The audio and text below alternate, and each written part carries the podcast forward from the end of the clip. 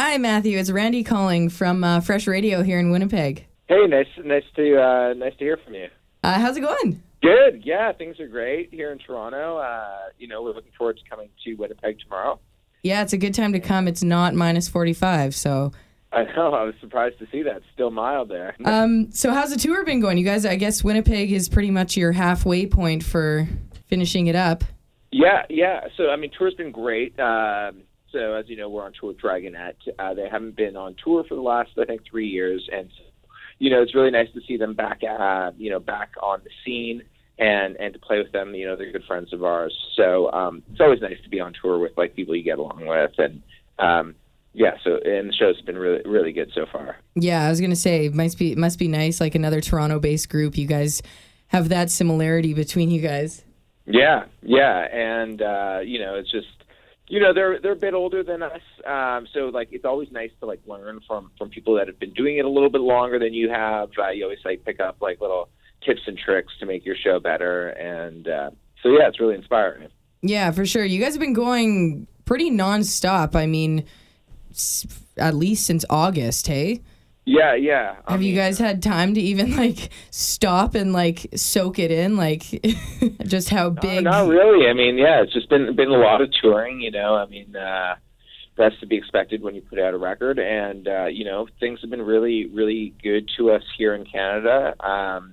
But even in the U.S., things are great. I think we've been down now 3 times to the U.S., so it's nice to get into those markets that you don't always get a chance to play, be it LA or San Francisco, or even New York for that matter. Yeah, dip your toes into everything you can. Yeah. How is the Gates different? Is it more you guys? Is it how is it being received differently? Are people saying it's you guys have found your... Yeah, I think the reception is different. It's definitely reaching, a little bit of a different audience.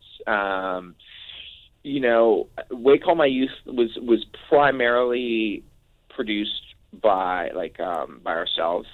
And, it was definitely, more youthful and upbeat and stuff like that. And I think, with this record, we had other producers that we were working with.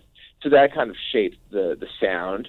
And also, it's just once you turn 30, I don't want to say the party's over, but just your perspective on life kind of changes a little bit. And so that definitely changed the feel of the record.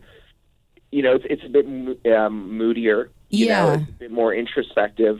Now, that said, I'm not going to predict what the next Young Empires record is going to be like. We might go back to, some of the more dancey, upbeat, feeling tracks, but we just wanted to try something different, and it seems like the response has been pretty good, and we still play our old tracks too, so yeah. I want to applaud you guys on your lyrics. This whole record, it's just it seems really personal but relatable at the same time.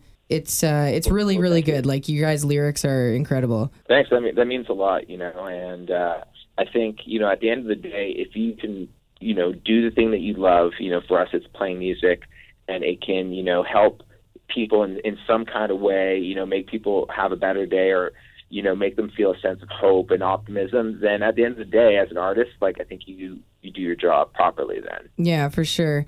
You guys, you'd written and perfected quite a few songs for this record, but of course only the 10 that are on it actually made it to it. What was it about those 10 that stood out the most for you?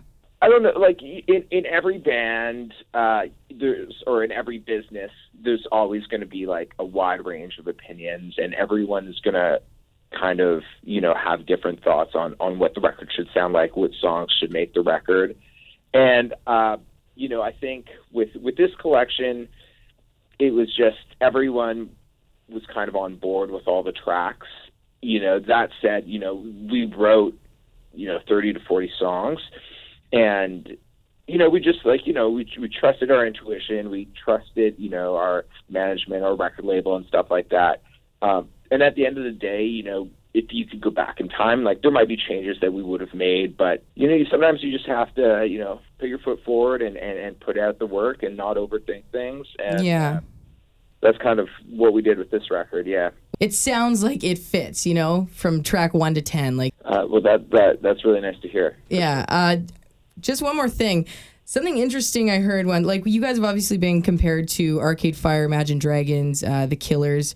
First of all, I'm sure that's sweet because those are all amazing groups to be compared to.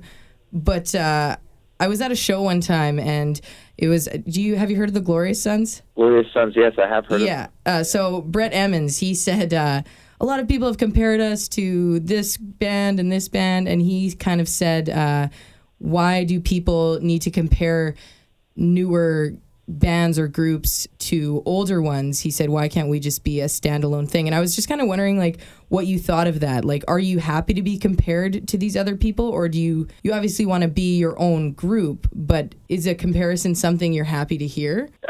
Yeah, I mean, people were saying that we sounded like, the Backstreet Boys or something like that. I'd be a little bit afraid.